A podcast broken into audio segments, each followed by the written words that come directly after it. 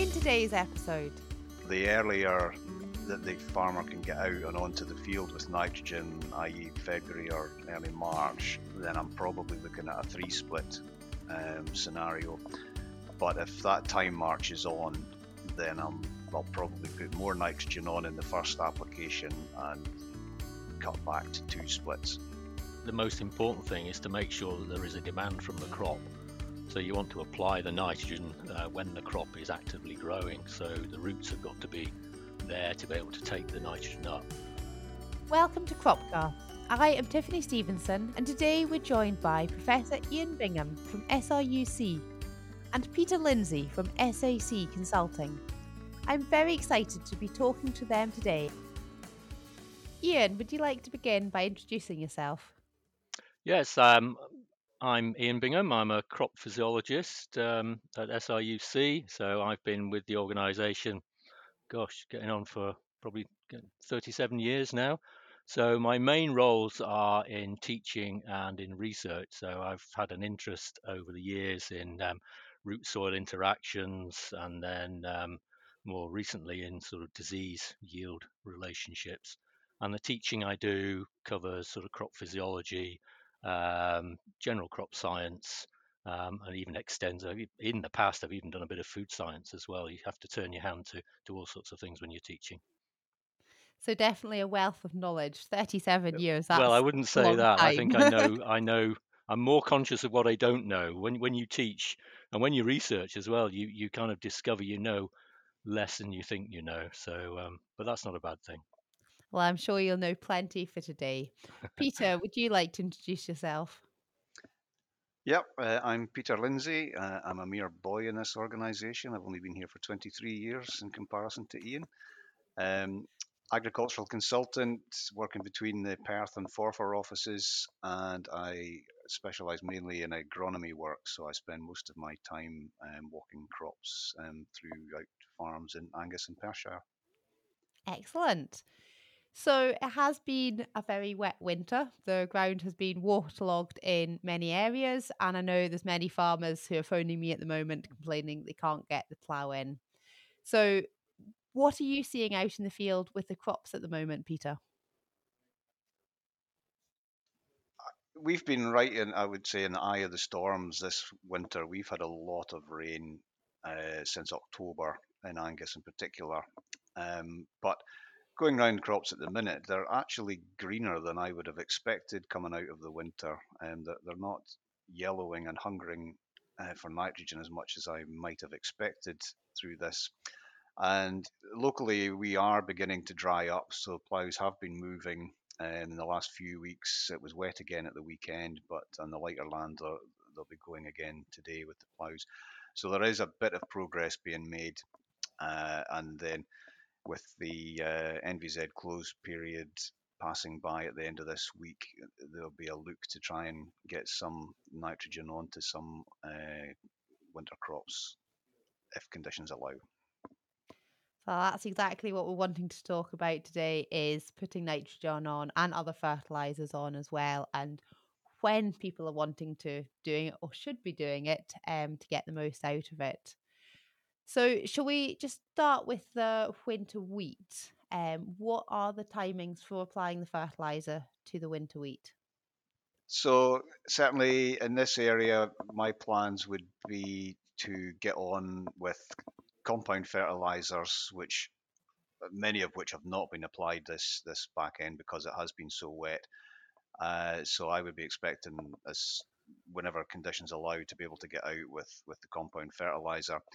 And when they were ordering, many people realized that the chances were they weren't going to get on until the springtime anyway. So they opted to choose to order something like an 8 24 24 or an 8 20 30. So when they put that compound fertilizer on, there will be a small amount of nitrogen on just to encourage some of these um, more backward crops uh, to to spring into life without risking too much nitrogen being applied, with the risk of uh, washing away, or or we yeah we're only in February, so we may well still get uh, a chunk of winter happening yet.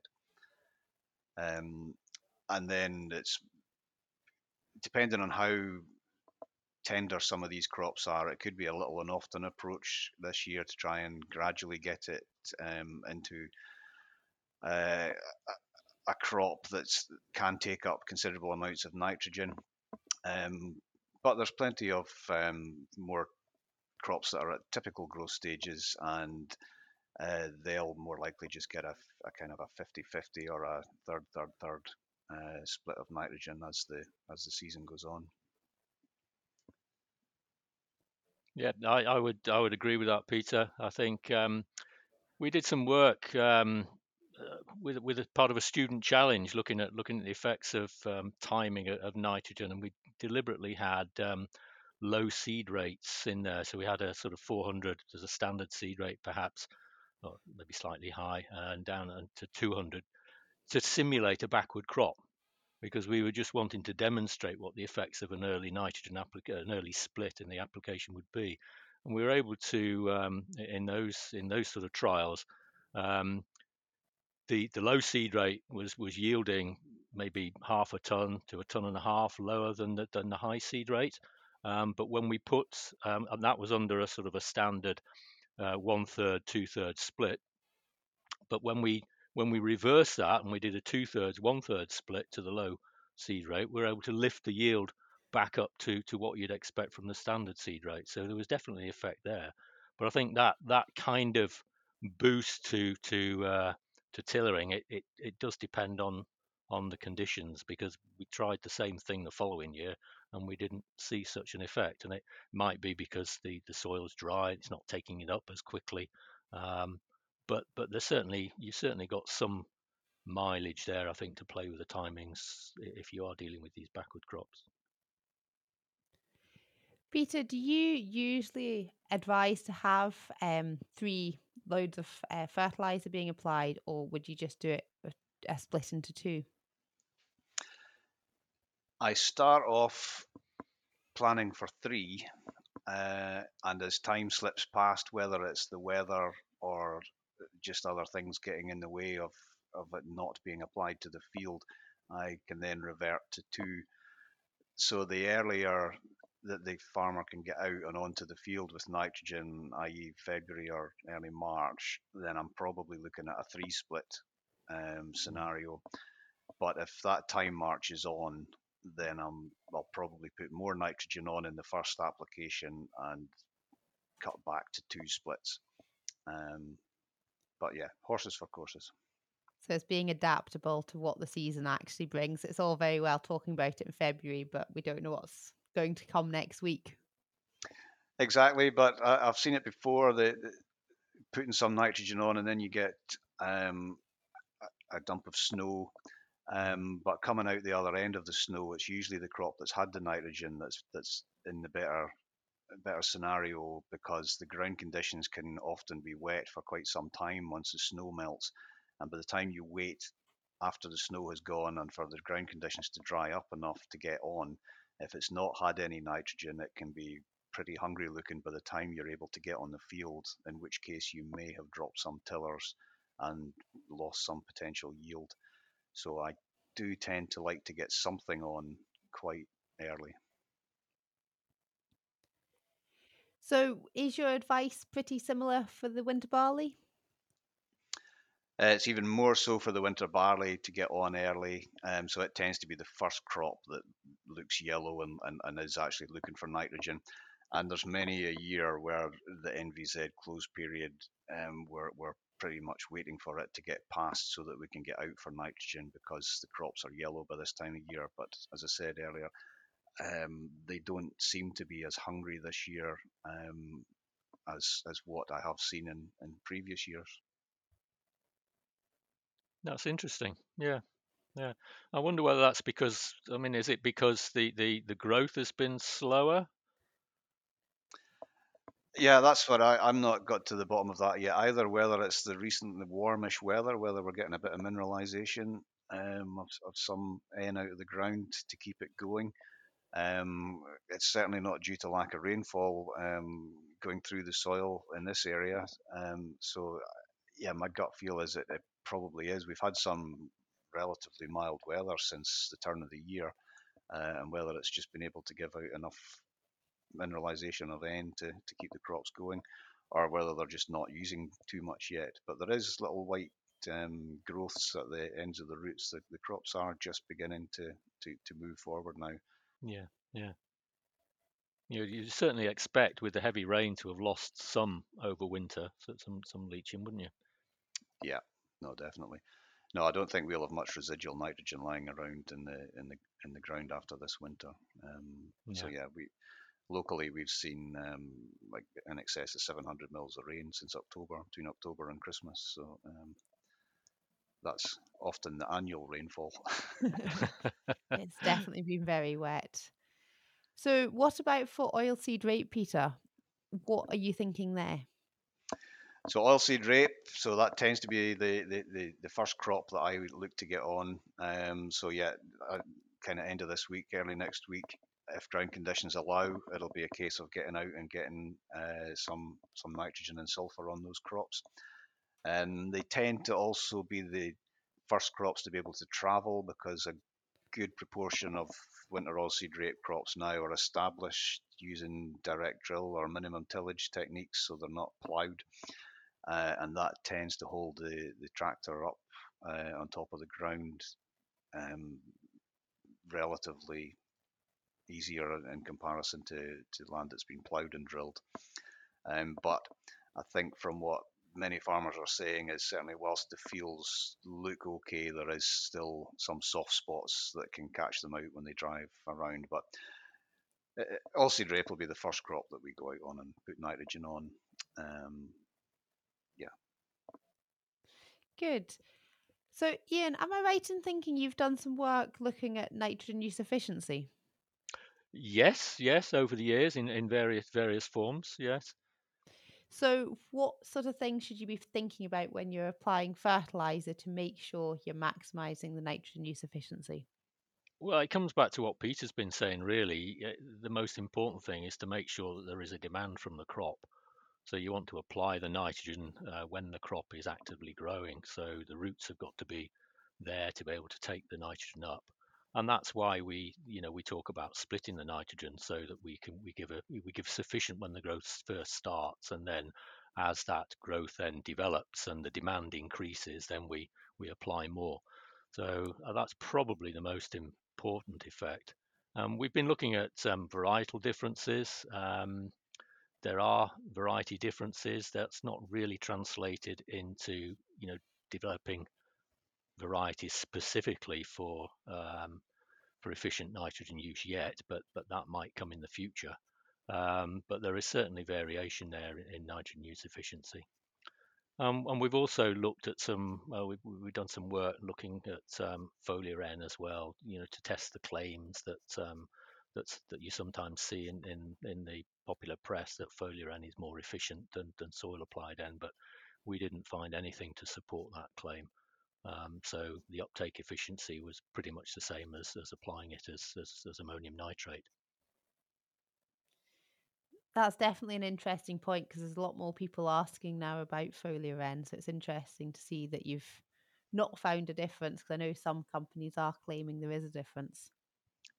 Yes, yes. I mean, I think we went back to basic principles to look at that because um, some of the some of the claims are that it can be four to five times more efficient, but but when you actually try and do the calculations, you know, they just that just doesn't marry up really. So so I think it's down to the way they the way they're tested. Um, so so so when we tested it, um, we ran these experiments with a full um, nitrogen response curve as our sort of benchmark, and then we were looking to see what the effect of the additional nitrogen was made as a foliar N and you certainly get nitrogen into the crop, but it was only getting in with the same kind of efficiency as as as, a, as the ammonium nitrate that we the additional ammonium nitrate we applied in the soil. Um, so, and that makes physiological sense to me as well, to be honest. So um, I, I would have been surprised if we had seen these big, big benefits. Fair enough. What about is there a difference between liquid and granular fertilizer?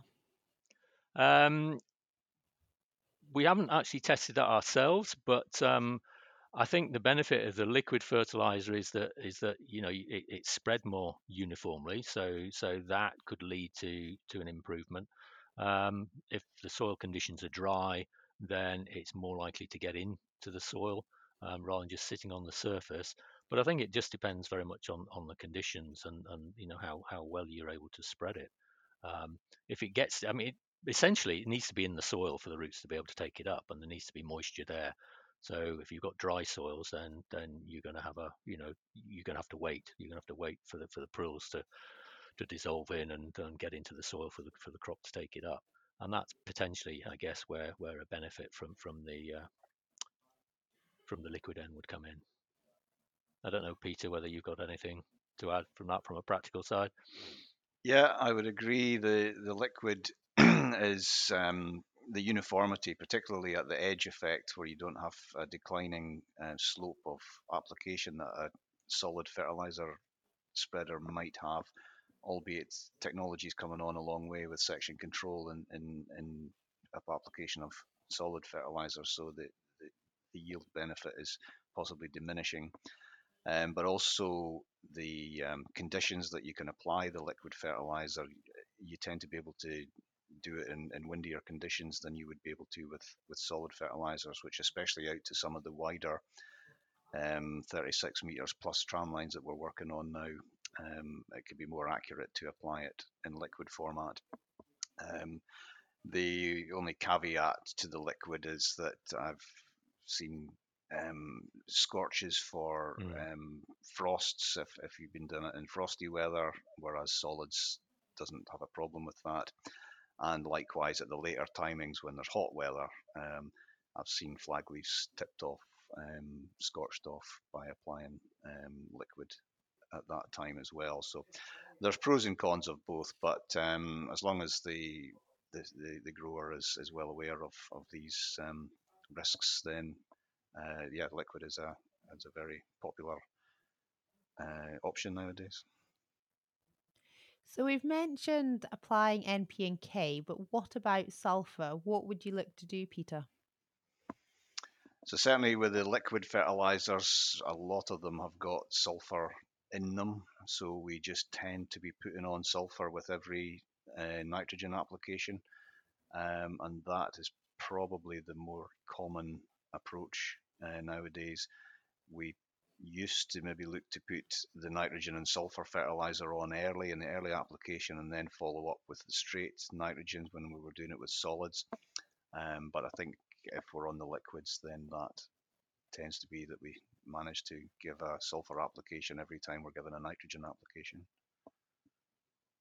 Um, again, not something I've worked with. Well, no, we have we did some trials on on spring barley, and um, we didn't really find much of a sulfur response. So I think in a lot of fields it's difficult to judge the risk of sulfur deficiency, isn't it? Um, but but I think you know I would expect maybe with the with the heavy rainfall and the leaching, um, some crops may be more sulfur responsive this year.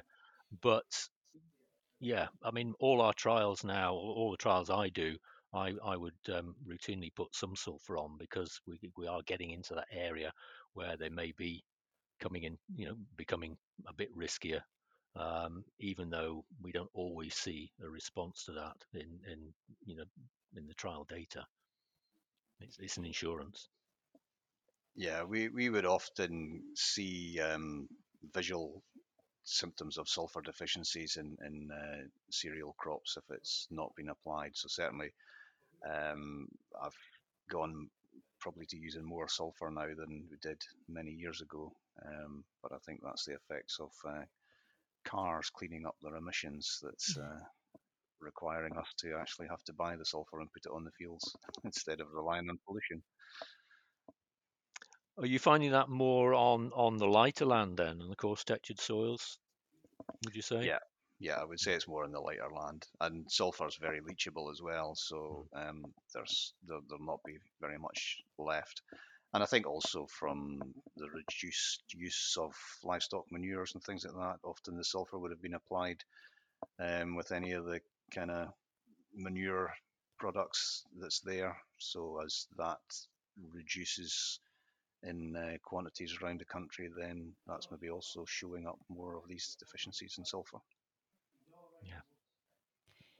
Ian, you mentioned before about spring barley. What would you suggest for applying fertilizer to spring barley? I know we've not even planted it yet, but it, as we're talking about fertilizer, I might as well ask.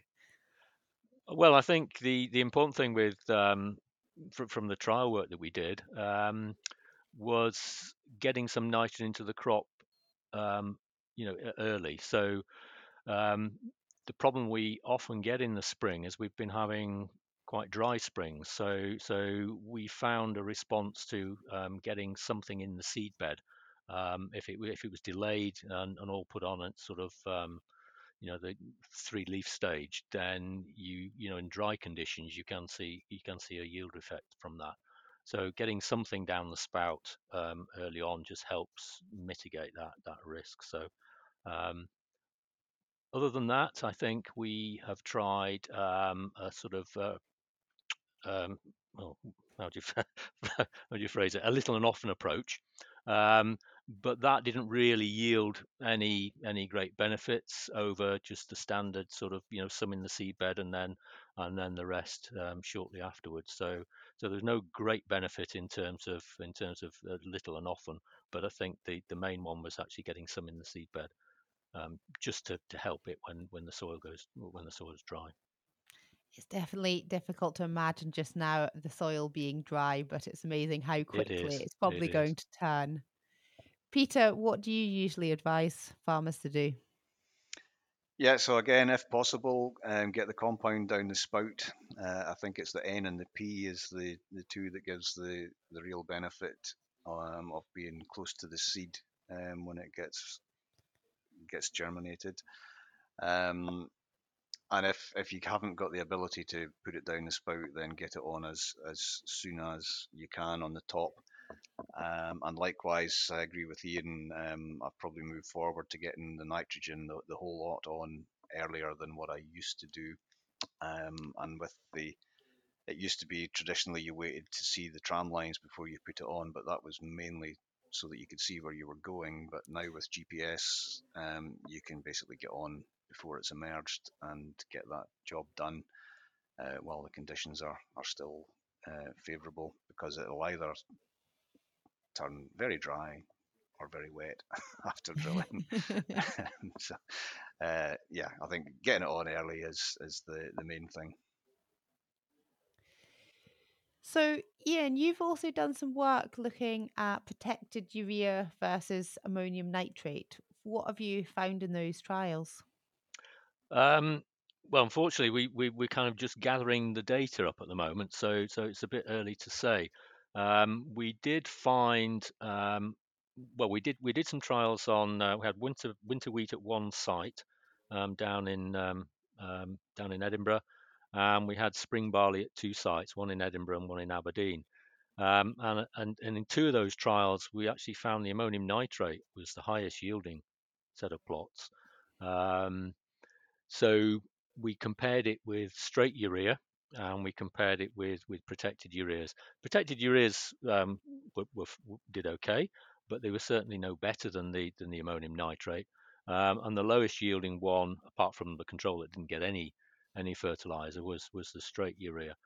Um, the other site well, sorry, the other spring barley, the spring barley in, in Edinburgh didn't really show much in the way of the yield differences. What we need to do at the moment um, now is, is actually measure the nitrogen content in the crop. We, we're getting those data in, and then we can do the calculations on the nitrogen use efficiency because it's always going to come down to the relative costs, uh, cost per unit of N as to as to which is going to be beneficial or not. And I, and I think that's going to depend on on the you know on, on market prices. Is this trial going to continue on for another few years? Yes, we've got well, we've got another year to do. Um, so I'm, I'm hoping to get those data out so so you know our consultants can see before people go ahead with the spring applications. But but we always have to be cautious when we've only done one season's trials. Um, you know, we, we you know for a, a, positive message, we really need to think, um, or a, a robust message, we need we need to be looking at least two years. So it'd be interesting in another year's time, um, actually hearing what your conclusions are after the two years of trials. Yeah, yeah, yeah. I'm hope. Um, well, yes, yes. I mean, I'm I'm hoping we'll we'll see something interesting. Um, but we'll be demonstrating the plots um, uh, at some of the open open evenings um, this this coming summer, so we can talk more about it then. And we'll have had the tissue and nitrogen data back as well, so we'll we'll have been able to do the calculations on on the the N-use efficiencies. Peter, have you found there to be a preference um, for urea or ammonium nitrate? Um, I think there was more of a move towards urea last year, mainly due to availability of products. Um, so many people used urea for the first time last year. Uh, and I think traditionally, my kind of theory would be that you need about 10% more N put down in the form of urea than you would if you were using an ammonium nitrate to get the same yield. Um, I don't know if that has come out in the trials um, that you've done, Ian, or whether that's still to be worked upon. No, we, we still need to work on that, but that figure fits with with research that's done elsewhere. So I think uh, you know you might lose something like 20% through volatilization, but but that is very dependent on on soil conditions. So it depends on soil pH and depends on on you know the climate at the time, um, because you you really need rain to to wash it into the soil to protect it from the volatilization. So you could lose up to I mean, 10% I think would be would be very would be a, a sensible figure. Um, so, um, but but it could it could go up to 20% and, under the wrong kind of conditions. Yeah, and I think last year the concern was obviously we're trying to grow low, low nitrogen malting barley, generally in the spring barley scenario. So um, again, I was pushing them to get the urea put on as early as possible because I didn't want to run the risk of um, nitrogen still becoming available to the crop um, later on, which might end up going to the head and giving high nitrogen barley. Um, so didn't appear to have too many issues with high nitrogen last year. Well, that, that's that's interesting because our data from the trials will give us an indication as to whether protected year, ureas, you know, with a, a sort of slightly slower release, um, ha, will have had an effect on, on the grain nitrogens as well. But uh, so we need to get the data in to be able to see that. Definitely something that I think we should uh, pick back up on in the future um, to find out what you found there. Ian, what would be your top tips for farmers this year? Well, from uh, from a nitrogen point of view, I think it's just um, making sure that you get the nitrogen on when the when the crop demand is greatest. That will that will give you the best nitrogen use efficiency. So um, depends on your, your market, of course. Um, we've already talked about um, about grain protein. Um, so the timing will depend on the market. Um, and then you do have a, a choice of products, but um, but but that will come down to to, to costs and soil conditions as to which is going to give you the best effect. Um, Peter, what are your top tips? Uh, mainly agree with Ian. Um, so I, I, think I would be keen to get on with a little dose of nitrogen quite early this year um, because there won't be much residual nitrogen left in the soils after the, the heavy rainfall. Uh, and then just keep going with the kind of little and often approach um, throughout the season. Um, the product choice, um, I think people are maybe less scared of, of trying ureas and, and other products. So um, buying based on price is is um, quite acceptable, uh, and I think there is quite a variation in prices between products. Um, so yeah, but just knowing what product you're using uh, will determine as to when you apply these products. Thank you both. There's been a lot of interesting points raised today. Thanks, Peter and Ian. It has been great hearing what your thoughts are on fertilizers and hearing about some of the research that has been done as well. Definitely giving farmers something to think about when they're going out putting their fertilizer on after such a wet winter. Next up, we have an update from out in the field. Hello, my name is George Chalmers, and I'm a consultant with SAC Consulting. This spring has been very challenging for farmers as they try and establish their spring crops. We're starting to see the sunshine and the soil warming up, and we're now seeing more and more fields starting to brear. Crops should start racing through the growth stages, hopefully, but unfortunately, that also means that the weeds will do the same. It now means that we need to start thinking about our weed control strategy. You need to really know what your problem weeds are. Is it grass weeds, broad-leaved weeds, or is it even wild oats? Remember, some weeds are more competitive than others. You have more upright weeds, such as wild oats or cleavers, that can cause real harvesting issues and also potentially crop quality problems. And eh, you've got other weeds at the other end of the spectrum that are quite prostrate in their nature, such as annual meadowgrass, that can look pretty bad in the field, however, don't cause so much of a problem, certainly not in terms of crop yield. Ask yourself if you have a potential weed resistance problem. We're seeing more and more issues with, for instance, chickweed, not in herbicides struggling to control it. Maybe you need to start thinking about using a different chemical with a different mode of action. What are key considerations at this time of the year when it comes to weed control? Firstly, know your weeds. Match the herbicides and their rates to the weed spectrum on your farm. Secondly, do you have resistance issues on farm? If so, think about using herbicides with different modes of action. And finally, going early with spring weed control gives you the best chance of effective control and also reduces competition to the crop.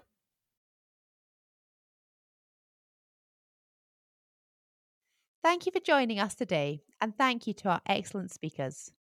If you have enjoyed this podcast, please subscribe and follow our podcast. If you want to know more about fertilizers, have a look at the technical notes which are in the show notes.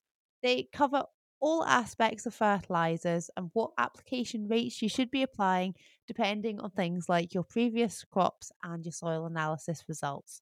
So make sure you check those out. The Farm Advisory Service Podcast audio advice on livestock, crops and soils, environment rural business, and more. Brought to you in association with the Scottish Government.